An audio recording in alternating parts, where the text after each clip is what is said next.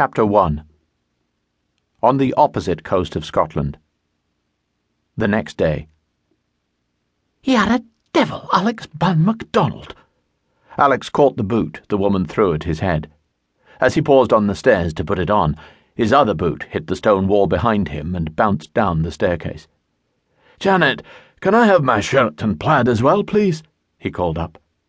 Her dark hair spilled over her shoulder as she leaned over the stairs to glare at him. My name is not Janet. Damn, Janet was the last one. Sorry, Mary, he said. I'm sure you don't want anyone seeing me leave your house bare-assed, so be a sweet lass and toss my clothes down.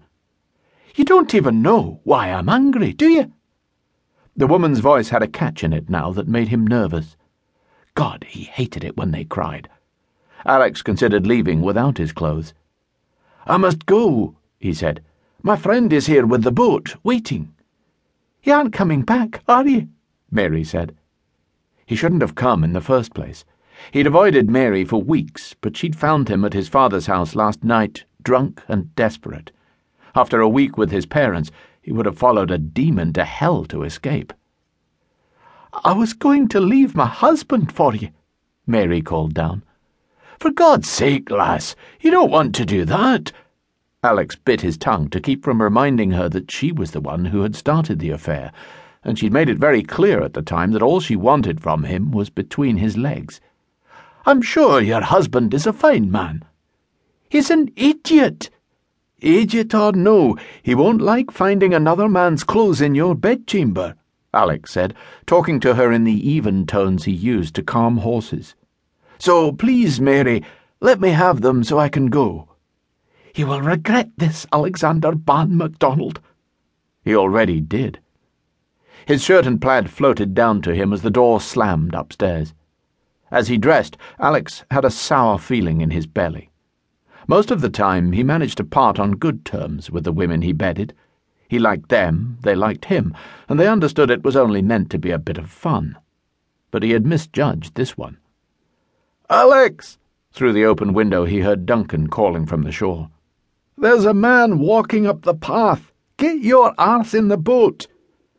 Alex climbed out the window and ran for the boat. Not his finest moment. He took the rudder while Duncan raised the sail, and they headed for open water. Duncan was in a foul mood, but then he often was. He stomped around the boat, making sure everything was tied down, which it already was. Are you no tired of these antics with women? Duncan finally said. God knows I am. Alex was weary to death of it, but he wasn't about to admit that. Instead, he said, This was easier in France. Alex and Duncan, along with Alex's cousins, Connor and Ian, had spent five years in France, fighting and swiving. It had been grand.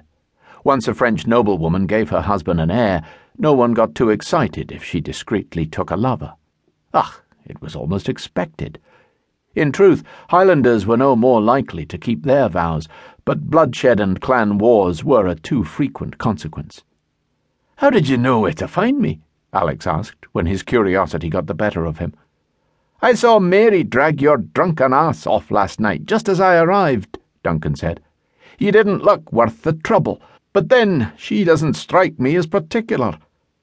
Alex fixed his gaze on the horizon as they sailed past his parents' houses. When his mother left his father, she had only gone across the inlet where she could watch him. His father was no better, both paid servants in each other's houses to spy for them. Why does my mother insist on returning to my father's house when I visit? Alex asked, though he didn't expect an answer. My ears are still ringing from the shouting. When they reached open water, Alex stretched out to enjoy the sun and sea breeze. They had a long sail ahead of them, from their home island of Skye to the outer isles. Remind me how Connor convinced us to pay a visit on the MacNeils, Alex said. We volunteered, Duncan said. Ah, that was foolish, Alex said, when we know the MacNeil chieftain is looking for husbands for his daughters.